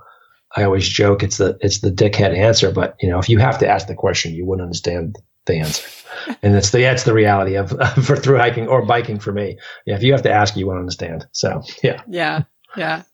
What was what was your mental game plan going into the trails and and did it change as as you evolved as a through hiker and as as you went through the trails? Um, when I did the AT at first, I I mean mentally, like I tried to, I went to it and I had a, actually a two week hike plan of like, let's not do big miles. I, I read so much about people going too much and hurting themselves. So I was doing like seven to like nine miles a day for the first two weeks and really eased into it. And um, that really helped me, like, one, not just push too much, but my plans always have been nowadays, because now that I did that. I'm always raising the bar. Like I have a hard time with you with your common like that section hike I did was okay. I went with it super laid back, but like a day hike, unless I'm working on like a numbers list, like 100 highest or the 14ers in Colorado, I have a hard time with it because like it doesn't it doesn't live up to the thing I did before, which of course mm-hmm. it's huge. So I have to go into a lot of hikes and I have to pull the reins back because I'm always like, well, I'm, i can do 25s. I did on the CDT. Well, as you pointed out, there's a large distance of time between these things. you know, I could probably go do a 25. Will I be crippled the next day? Probably. Yeah. You know, I'll hobble myself. But, you know, so a lot of times I have to like just pull back and just try to live in the now and just be like, what's, what's reasonable. But for the hikes, um, my mentalities have always been, I'm pretty, I mean, I'm pretty stubborn in one sense and I'm pretty determined. So I, I mean, I go into them all the time and I'm just like, well, I know what it's going to be. It's going to be hard. When it is, you're just going to have to just deal with it. You know, as my buddy says, you know, suck it up, Buttercup. Mm-hmm. Um, he just and he and he just be real with yourself, and uh, like I said, take it day by day. And if it's hard today, you know, it, there's going to be hard days. You know, and I just try to look at them for what it is and remind myself. Uh, I had a buddy who hiked, and he was like, "Oh, I got to do." I got to do this many miles if I got to get done. And his fiance was like, she's like, she's like, you don't have to do anything. She's like, you get to do that. Like, hmm. not not everyone gets to do what you're doing. You have to kind of remind yourself, like that mental check of like, hey, that's right. You know, someone else doesn't have. Not everyone has the opportunity that you've allowed yourself to have in the, at this moment, and just at that, and that's when you have to just be like, huh, who cares? My my water filter broke. Big deal. I can deal with it. Like I'm not dying here. You know. So yeah. Yeah. It's it's the perspective. Exactly. You just got to have that perspective. Just keep it in check and just and go over there. Yeah, and that's really for me where it's come, where it's come down to is just remembering, you know, what's you know what's important and and what I you know all that. So yeah. As you've done the different trails and, and even the bike packing triple crown as well, like what what do you feel like? Because what you had mentioned the trails, listening to what the trails tell you. Yep. So what what have the trails told you? Um, well, that mean kind of brings me back to I mean kind of brings me back to the the whole one of my whole project, the one of seven project, mm-hmm. because in them, and I just wrote a piece for Gossamer Gear that I have to after I said I was going to get to him by today. Whoops. um, so I I learned a lot because you don't. One of the big things that I learned, and I incorporated this to the one of seven project because I have the core value, my core values for it, and one of them is that you you don't do anything in life alone. You know, I had my parents developing that foam. You know, my mother transpo- transponding that my writing into the journal. I mean, they. I mean, every single trail I've done, I've done mail drops mo- like 90%, 95% of the, of the, my food drops. Um, I'm pretty picky eater. So, you know, I got to, I remember getting to Agua Dulce and I usually was having bagels with peanut butter on them. All they had was onion bagels. I'm like, I'm not eating an onion bagel with peanut butter. I'm like, that doesn't sound appealing to me. So I had a chip. So like, you don't do any of these, you don't do the trails, anything in life alone. You think you might be doing it, but your, your actions or, or your non-actions are, they're affecting everyone. So I kind of learned to, really appreciate you know those that are you know close to me and the people that in my life that have kind of helped me and uh, so that's been one of the big things that the trail kind of taught me and it's the, the trails have also just taught me that um, you know i can do so much more than i ever thought i was capable of and yeah. i always tell people you know some woman the other day was asking in one of the, uh, the tour divide forums about riding alone and you know, mental tips for like making your head, you know, uh, for you know, all that. And she asked if there's anyone in Southern California she could ride, do some long training for. And I was like, you know, you almost need to train your brain more than you need to train your body. I mean, you can go ride with people, that's great. But the reality is you're going to be riding longer and more than you ever have alone during the race. So you should train the way that you're actually to race because your, your, your, your mind will always give out before your body. And that's the reality in any of these activities, whether you're hiking or you're biking. I can, my last day of my ride, of my Tour Divide, I rode 190 miles. Uh, and it was like, we were up for like 23 hours. And I never, my longest ride ever was like 140. Uh, so I mean, and I could I could have kept going, I'm sure. So that's one of the big things that's taught me is just, you know, the other thing too is just like I can always there's so much more I can do. Uh, and I have to remind myself that sometimes on a daily time, you know, on a daily basis of whether I'm doing work on my website or what it might be. So uh, that's a big one. But it's also kind of, I go back to my core values. And uh, the first one core value for me at the 107 project is to truly know who you are and know what your passions are. And the AT and like the triple Crown, crimes kind of taught me that um, in different ways. And I have these little aha moments when I do my presentations. Um, because for me, the AT showed me who I was and uh, after I did it, but I didn't listen to it. And that's the next core value number two is actually following you know follow your passion. Don't just like know what it is yeah. follow it. And me moving to call me moving to, to seattle was me exercising you know my second core value which was getting out there. And when i moved to colorado to be closer to the cdt that was me following it. And the third one for me was like just humanizing it. And that's what i was just kind of talking about before about how you can go further and you and and not being alone in anything because the and a lot of people think that humanizing is the whole technology and of things, but it kind of goes. It's not so much put down your phone. It's more has to do with the third core, my fourth core value, which was um, being the best version of yourself you can be. Because if you're not being the best version of yourself you can be, then by treating those others that are helping you do whatever it is that you do, whether it's your fellow hiker, the person at the post office, the, the lady who has to deal with your smelly ass when you're mm. sitting in the small diner. Yeah. If you're not being the best you can be to them, you're not being good, you're not being nice to them, but you're also not doing yourself any favors. So that brings it and like kind of goes back onto the humanizing And If you're not doing that, then you're not helping yourself out being, you know, they go back and forth. But the big part of the humanizing it is I was on the CDT and I was going down to Cataract Lake, and this dude ran by me in a little windbreaker, some hiking poles, and running shorts with a small bladder on his back. And I was like, "Hey, good morning." And he he said something, and it sounded like an accent. I was like, "What was that?" And then about a minute or two later, this you know kid runs by, another guy. And the third one runs by, and I was like, "Hey, how far do you have to get out of go to get out of here?" Because they had like nothing on. I have this, you know, I have my catalyst at the time, you know, you like mm-hmm. catalyst. And I'm like, and the guy goes 80 miles. And I was like, and it's pissing rain. I'm like, what the hell? And by like the fifth runner, I finally see the little number on his leg. And I go, hey, what race is this? He goes, it's the Hardrock 100. And if you're, if you, if anyone listening doesn't know, the Hardrock is a 100 mile ultra in the San Juans, and it starts and finishes in the town of Silverton. And There's a giant rock there, and at the end of it, when you finish, you get to kiss the rock, and that's like this big to do in trail and in the trail running community just to kiss the rock uh, because you only get to kiss it if you actually you know you finish. finish. and it's a, it's, it's a, one of the top you know it's probably in the top five hardest ultras in the uh, country and um, so I watched like 20 of these runners go by me and we joked to one of them that we were we were a bunch of you know wimps because we weren't um, we weren't going as fast as they were. And he's like, no, we're the wimps. He's like, you guys are going a lot further and ca- carrying a lot more. So that perspective thing came into play. Mm-hmm. And then when I was then like fast forward two years, now I'm on the piece, I'm on the AZT and I've got Philip on my back. And you'll you'll learn this if you haven't already on your hikes that you've done.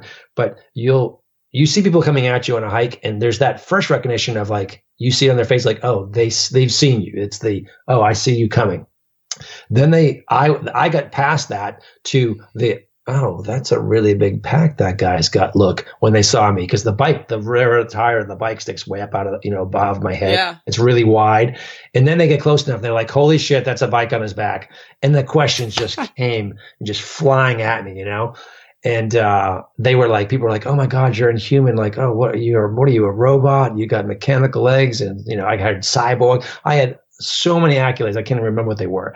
And when I got to the top of it, you know, I finally fin- I told him I was like, when I get to the top, I'll I'll take your compliments. I'm like, but thank you, you know, I'll believe it.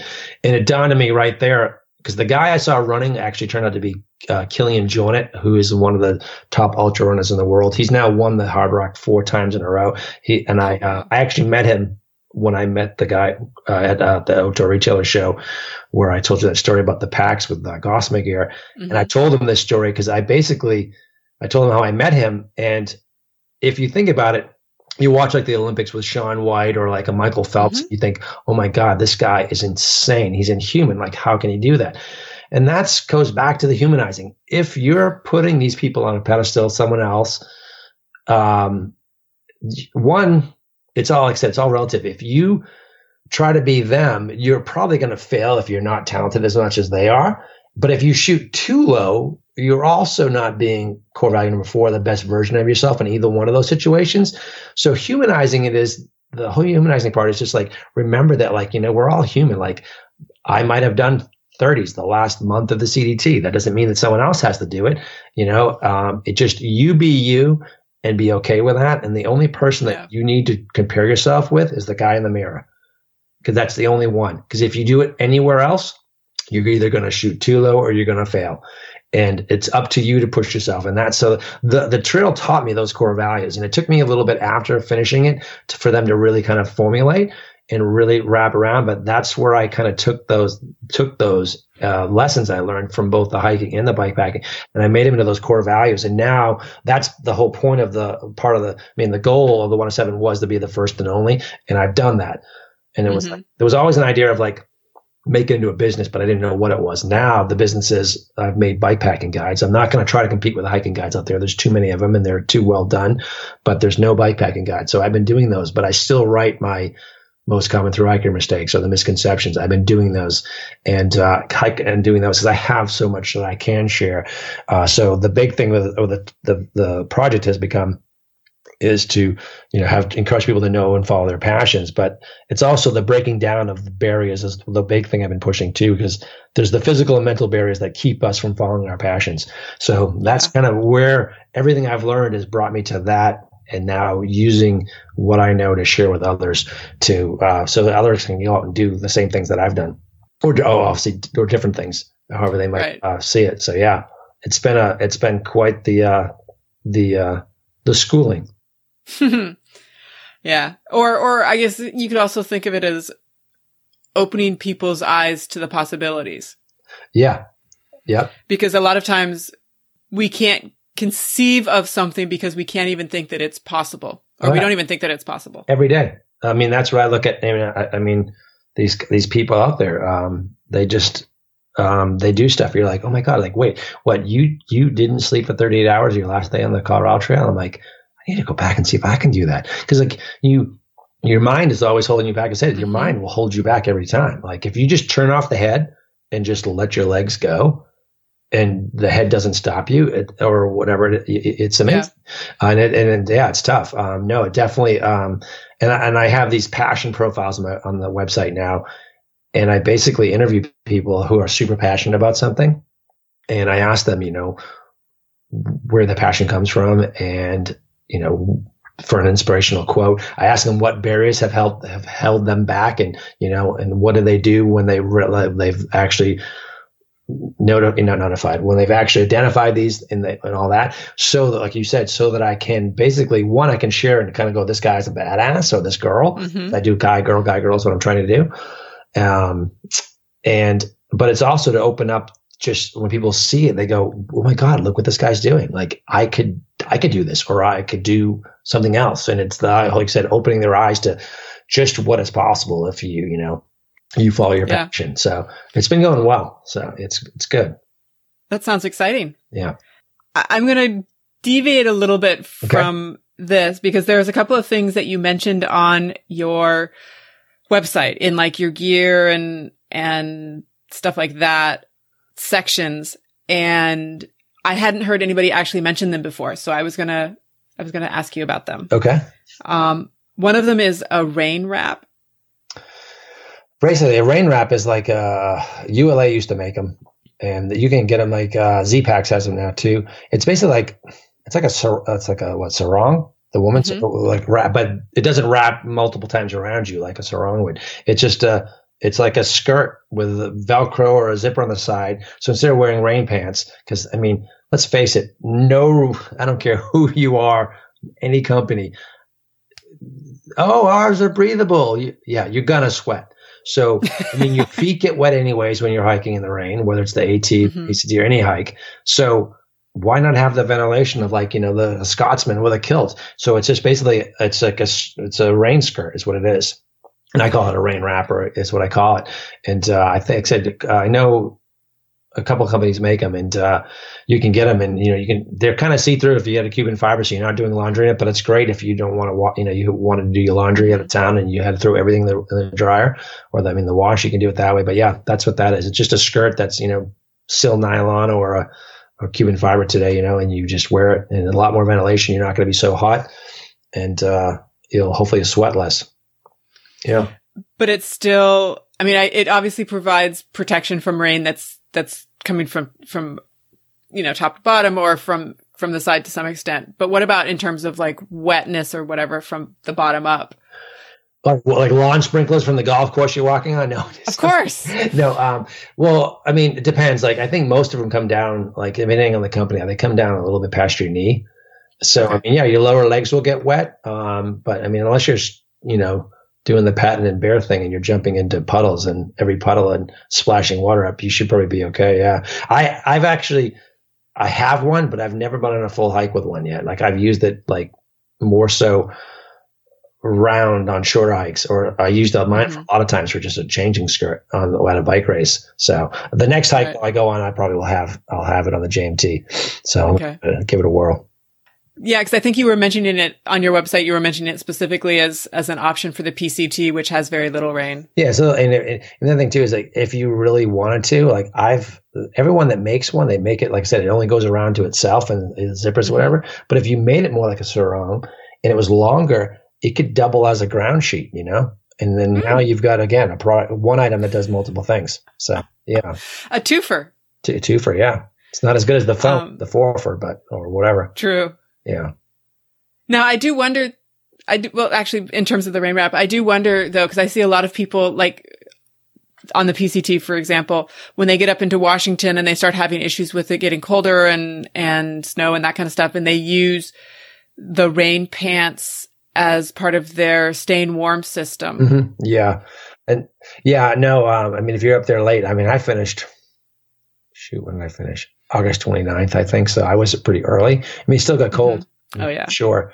Uh, up there after north of Harts Pass, but um, area. But yeah, I mean, no, for sure. Like when I hike now, uh, my rain pants. Yeah, I mean, I know a lot, a lot, of guys just do like the you know the running shorts, and their that their rain pant is their wind protection or their yeah. long pants. So yeah, I mean, if that's why I said that, that's why I made that comment. That's probably good for PCT. But like anything, you know, depending on your time for the PCT or any trail, you know, you're going to, again, don't think to sit there and think that you can start with the same gear that you're going to finish with. Look at any one of the hiker surveys and you'll see how much people actually change out. Yeah, maybe you change it out when you get to, you know, Crater Lake, switch that thing out and go for yeah. the pants. So, yeah.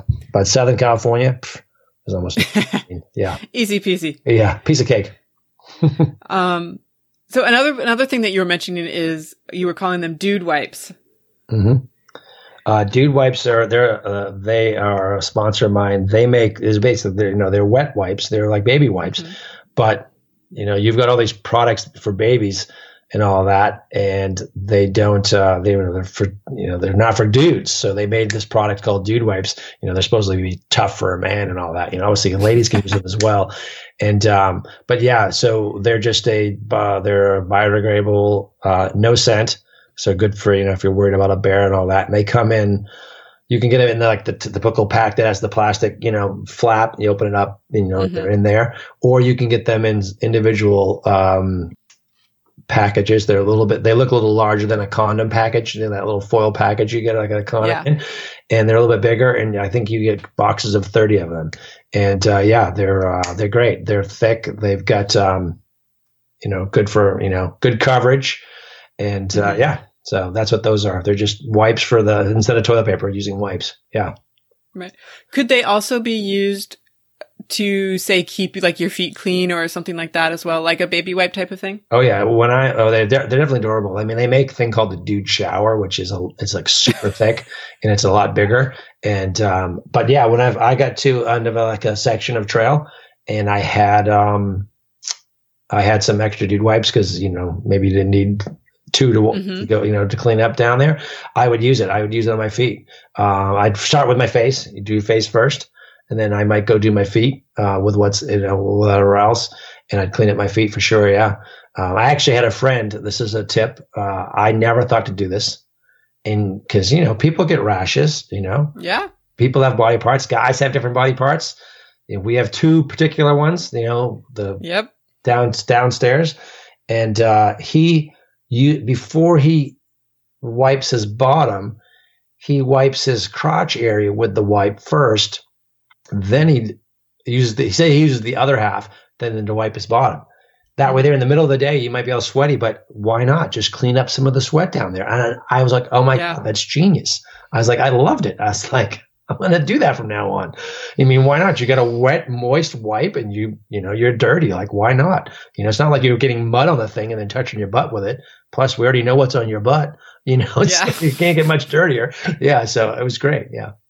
Yeah. I mean, cause I think that that, you know, chafing issues or blister issues or, you know, that kind of stuff are related to the dirt and the grime and the salt and, and all of that. So if you can keep it cleaner. Yep clean as you're good. more likely to stay healthy. Yeah, when I was uh, on the trail, I basically took a I, I call it a horse bath every night. I had a bandana and I'd go to a little creek and I'd wash my feet, you know, wash my arms and you know my back. I'd mm-hmm. you know use that thing like a like you drying your back with a towel on my face. Yep. Dry hang it on the outside of the tent every night, let it dry. Yeah. No, uh, PCDT never happened. Just too tired. Too long days. Didn't do it. Yeah. So yeah. How long, you say long days, how long were you hiking every day? Um, the sun up sundown thing on the C- P- okay. CDT, it was like getting up at like 5.30, hiking by 5.30, quarter six, and you'd hike till like 8.30 at night sometimes. And, uh, you know, there's breaks during the day, but yeah, it was, I mean, they, at the end, it was probably six to eight at least minimum most nights. Yeah. It's a lot. It's like 14 day, a 14 hour day at least was that because you were trying to hit certain mileage or was that because you had to hit a certain date or just because you felt good and and just no just good. Just yeah i mean i hate the whole shooting for a date thing. Mm-hmm. i mean when people sit there and go oh i have to finish before grad school or college starts i'm just like i just cringe. I'm like you're putting so much effort into something um, not for me. Um, i try to keep the door open. No excuse me. It's definitely just for um, for us, we are like, oh, we're doing 30s. And we, we just decided to do 30s. You know, you just get something in your head, you know, as they say, get a hair across your ass and you just do it. Mm-hmm. And that was just became the norm. And for me, like, I don't like, I mean, it's cold in the morning. Like, I just get up and start yeah. moving.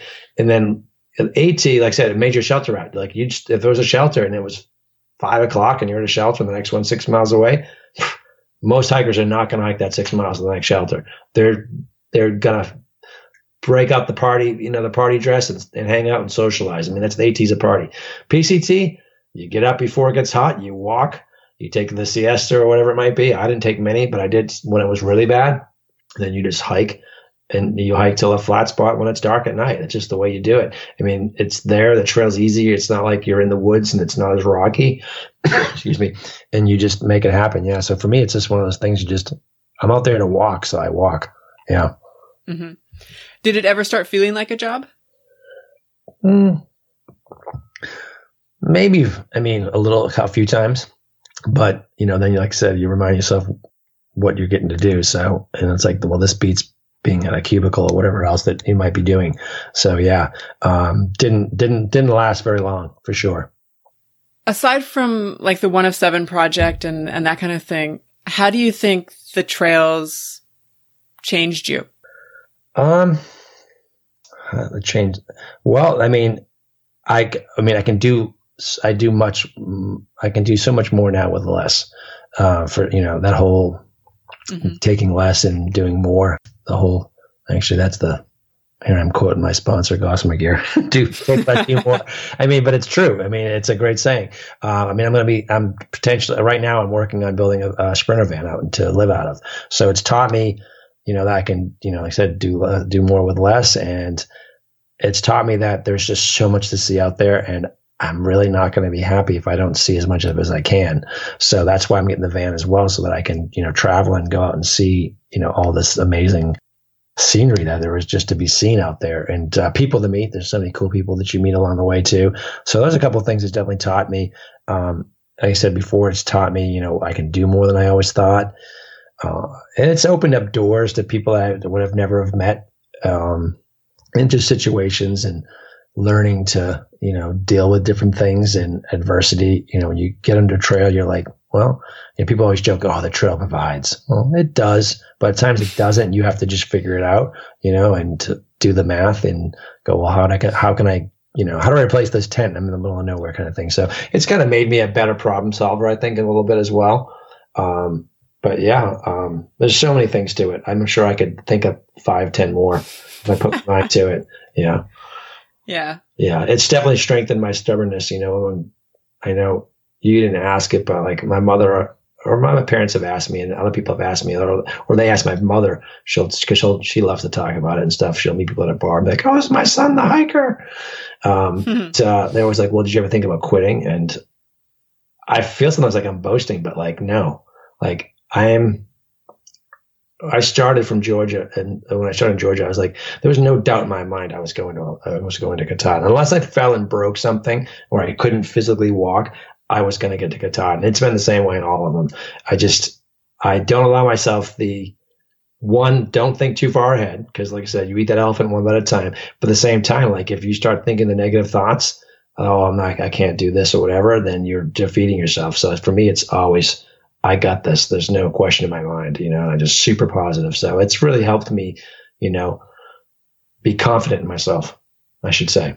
Yeah. You have a, you have a level of certainty about what you can accomplish, what you can face. Yeah. What, what real difficulty is. Yeah.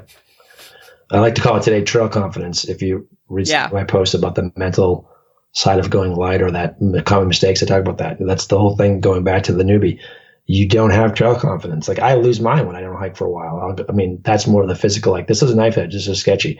You know, if I threw you threw me on a knife's edge after doing a long trail, I'd probably skip across it like I was in uh, Dorothy in the in the in, in, in, the Wizard of Oz. But um, yeah, it's trail confidence. Like you just you learn what you can deal with it and what you can and can't go, and it really makes a difference. You know, whether it's on the trail or in life. Yeah, it's all about experience. Yeah. Now, is there anything that you feel needs to be said that we haven't talked about yet, either in terms of your experience or advice for potentially other, you know, wannabe through hikers or through hikers? I think we hit on a lot of them, but I mean, I, I one of the things I talked to my friend about is um, I hate the word someday when people mm. are talking about doing something. Oh, oh, you've done the AT. Oh, I'd love to do that someday. And that I cringe at it because I'm like, no, I'm like, if someday basically equals never. So if you yeah. want something to do something, no matter what it is in life, get the calendar out, clear a hole or find a hole and say, I'm doing the AT. This this is where I'm doing it. I'm going like you did. You picked it up. I'm doing it on my 50th, and you, you're doing what it is that, that you have to. Everything you have to do to do it. Because once you put it down, it's like when you go online and say, "Oh, I'm doing this." Like I'm doing this charity run. Now all your friends have seen that. You're held accountable. Like make yeah. yourself accountable and just say, "Don't do someday. Just pick it." And put your mind to it and do it because if you say that, you probably will never do it because um, and it goes along with the other thing I like. I tell hikers a lot. I have a lot of friends from the AT, and none of them have gone on to do other trails. I don't think, um, not the distance, the length, the lengthwise ones, but they all have kids, so they've moved on in their life. Now mm-hmm. that's fine. Like some people, I know a guy who did it. He's like, I'm just doing the one. I, it's all I knew I was ever going to do one, but a lot of people will like skip a section, like, oh, I got hurt, my ankle hurts, and I lost my trail family and they stay a week in town. And they have then, and when they're done, they have the whole dilemma of do I get back on the trail where I left off and I have to try to then go race and catch my friends? Or do I just get on a bus and go up to where they are? And I'll just come back and finish that afterwards. And that, of course, gets back to the, oh, what's a through hike? What's not a through hike? And you mm-hmm. have to mm-hmm. compromise and you have to, like, you know, like I said, your expectations. But I have a lot of friends that said they were going to go back and do stuff, and you hear it on all these podcasts. Never did, and they never do. Life gets in the way. They're like, "Oh, someday I'm going to go back and do that," and it gets in, it gets incredibly hard because I don't know how people do it, and they like. I got I got 200 miles in Washington. I got this 50 mile section in Seiad Valley, and it's like, and to get back there when you live on the East Coast, and it's really hard. So if you're going to do a trail, my advice is you know, don't do the best you can to have a really big window to do it. Don't make it so you have to rush. That's one of the t- worst things right. you can do, I think. The next thing is have enough money. Be realistic about what it is going to cost. You're probably going to spend more money than you expect, especially like the AT. You're going to spend more money in town than you expect. The hotels, you know, they're going to cost you more. You're going to, unless you're diligent, you're going to have more than you think.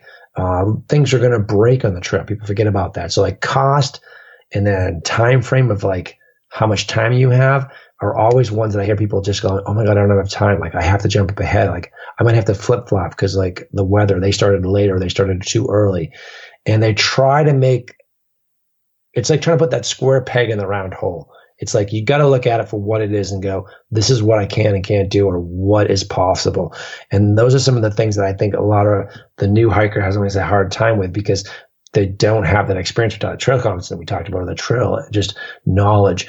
And getting that knowledge beforehand that can really help you make those decisions when it comes time or like what's on the trail or off and really going to help you in your success rate of actually getting to the end. Because I mean, I, I told my buddy, you know, one time, if it's not the most important thing at the time for you, then you shouldn't go. And he called me out on it because we went on a trip to Alaska and I bailed out because I got sick, but it was also because we weren't communicating, which is a huge regret of mine. It's mm-hmm. the only times I've quit something.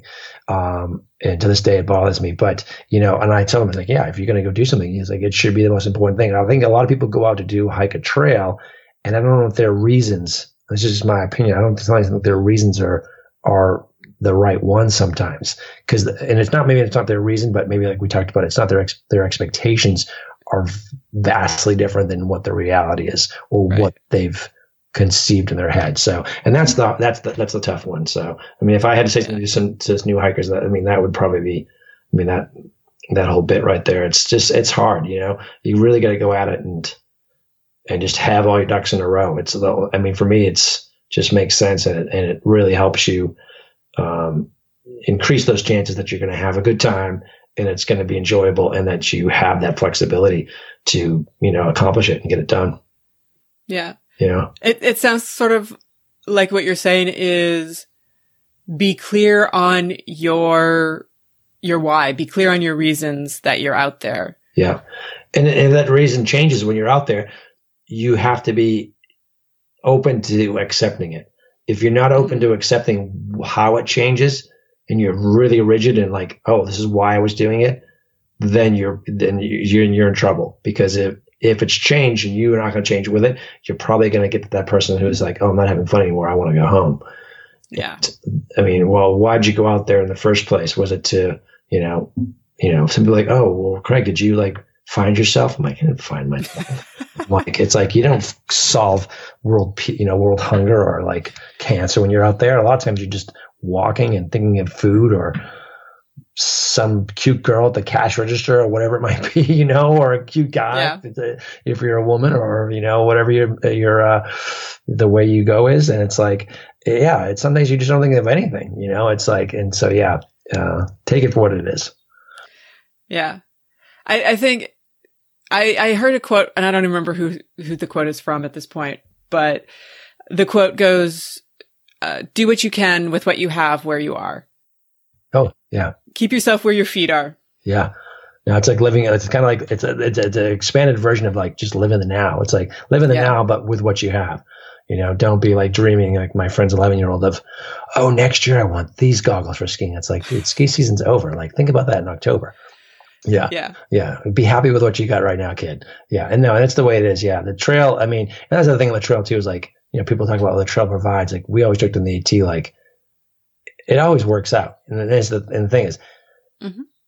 it might not work out how you hoped or how you planned, but if you're flexible with your mentality, your decision process, then like I said, the world's not going to end. Like, oh, we wanted to get here, or like we're trying to get to, you, excuse me, you get to the hotel, you get to town, and you didn't get there in time, you couldn't get a hitch, and you missed the post office.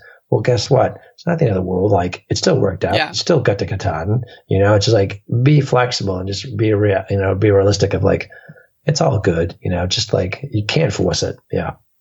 yeah. It's it's funny you say that because so many times I hear people talk about when things don't go the way that they want or the way that they thought that they were going to go or or whatever. But if they are flexible and open to the possibilities, a lot of times they end out better than you could ever imagine. Oh yeah, so much.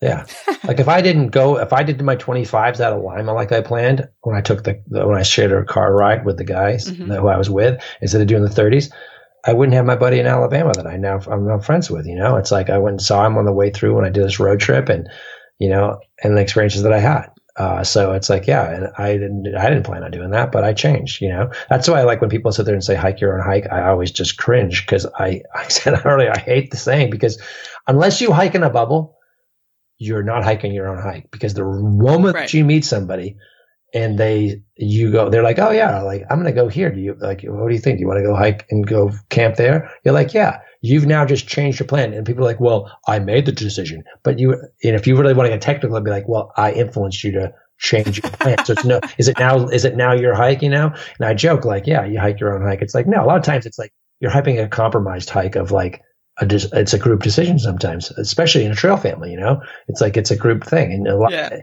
that's the hard part too, is I will say, uh, back to your other question about advice is like, if you get so attached to your trail family that you're not willing to leave them to continue with what you thought your hike was going to be, that's going to be a really hard decision to make because you really like these people. But guess what? Mm-hmm. They're not doing what it was with that you thought you wanted to do before your trail. So now you're like, oh, I'm compromising my my my you know, yeah. my goals and my and whatever else by not doing this. But if I leave them, then I lose I lose my friends. You have to be really okay with that. I mean, because if, if, you're not, you get yourself in that bind like I was. Like, well, I only go northbound and it, it, can get tough. So like again, like that flexibility thing, and it's people do all the time. They get hooked on these trail families, and they can't see hiking without them, and then they're just like, it really makes it tough on them. Yeah. It's, it's so interesting that you say that it's in terms of, you know, like the hike your own hike versus as soon as you start meeting up with people, as soon as you start making plans with other people or changing your plans because of their plan changes or, or their, their plans. Um, it's sort of like whatever that is with, um, you know the the flapping of a butterfly's wings yes, and how the cosmic effect of all that. Exactly. Yeah no it's yeah and yeah, i mean hostile changes are you're not going into town and the, the, our car shows up and they're like hey i'm taking you to town. Yeah. like oh i didn't think i'd see a car here. I guess i'm going into town. Yeah and then then you meet someone and then next thing you know six months later you're married. Who knows? Whatever it might be. Yeah. I know. Yeah. You can get so metaphysical with it. It's just so oh, entertaining oh yeah. oh, yeah, yeah. a trail is great that way so good. Yeah. Yeah. If people want to follow your continued adventures or or have you know some follow up or additional questions for you, where should they reach out to you for? They can reach out to me. Um, the, the, the website's the the first place, which as you said, it's one of seven project um, dot com, and you can use the words or the numbers. I've got both now. Um, Instagram is the words NOE, one of seven and seven written out as well, project. Um, I have Twitter as well, and project stops at the J, so it's one of seven, then P R O J, because you can't fit the whole thing. There's a YouTube, again, one of seven. They're all one of seven, except for the, okay. the Twitter. But if they want to email me, they want to email me questions, they can just do info uh, at 107project.com, and I okay. can answer them. There's also a contact page there on the site. Mm-hmm. Um, uh, I think it's uh, it's just right on the site, yeah. In the about me section, And there's a contact, and you can fill it in. and They can write to me that way as well too. So, uh, but yeah, Perfect. definitely open to answer any questions, whether it's hiking or biking or whatever it might be. Planning, like I said, I love to plan, and yeah, yeah. And I I would highly recommend people go to your website and look at uh, like the gear breakdowns because you have literally all of the gear that you used on each of the different trails and your pros and cons and all of that stuff. But I would do differently next time. Yeah. Yep. And yeah, exactly. Exactly. I had a guy write to me today and I, am surprised he didn't get it by looking at it. He goes, well, which bladder did you like best? Cause I switched bladders on each trail of mine. And I was like, mm-hmm. well, the last one was the best because it, you know, and I gave him the reason why. And I, of course, tagged it and I was like, now you and uh, tagged it with my affiliate link so I can get credit if he buys it. And I'm like, I was like, oh, perfect. yeah. So, yeah. If anyone wants Score. to support them, if anyone wants to support me and they're buying gear, by all means, you know, uh, I have some, I have, I have that on there as well too. So back when I started hiking, way back when I went hiking, hmm. yeah, um, it was a, it was a no no to make money off of other hikers. You didn't do that. Like it was, yeah. it was shunned upon that you would you'd you'd uh, benefit you know make a benefit on yourself over someone else. And of course that today that's out the window.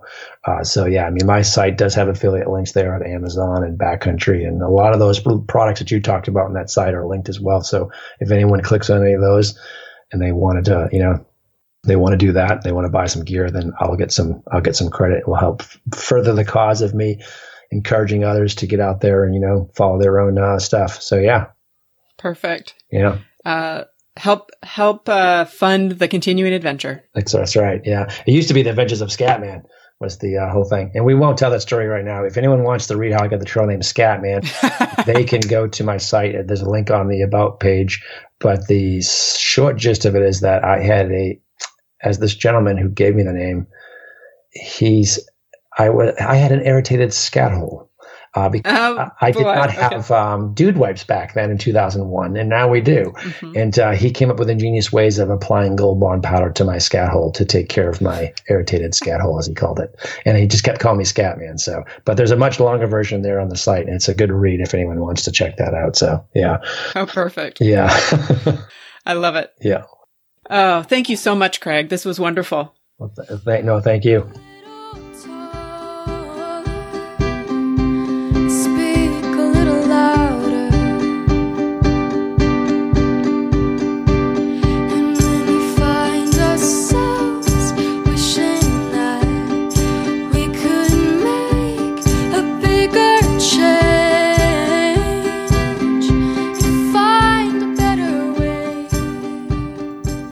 Show notes and links for Craig's gear can be found on our website at hiking-through.com. Special thanks to Craig for sharing his stories from the trails and Maya Wynn for the use of the song Try Again. If you have through hiking adventures to share, we'd love to hear them. Please email me at hikingthroughpodcast at gmail.com or you can also DM me on Instagram at hikingthroughpodcast. We would also love it if you would find us on your favorite podcast provider and leave a review. I'll see you on the trail.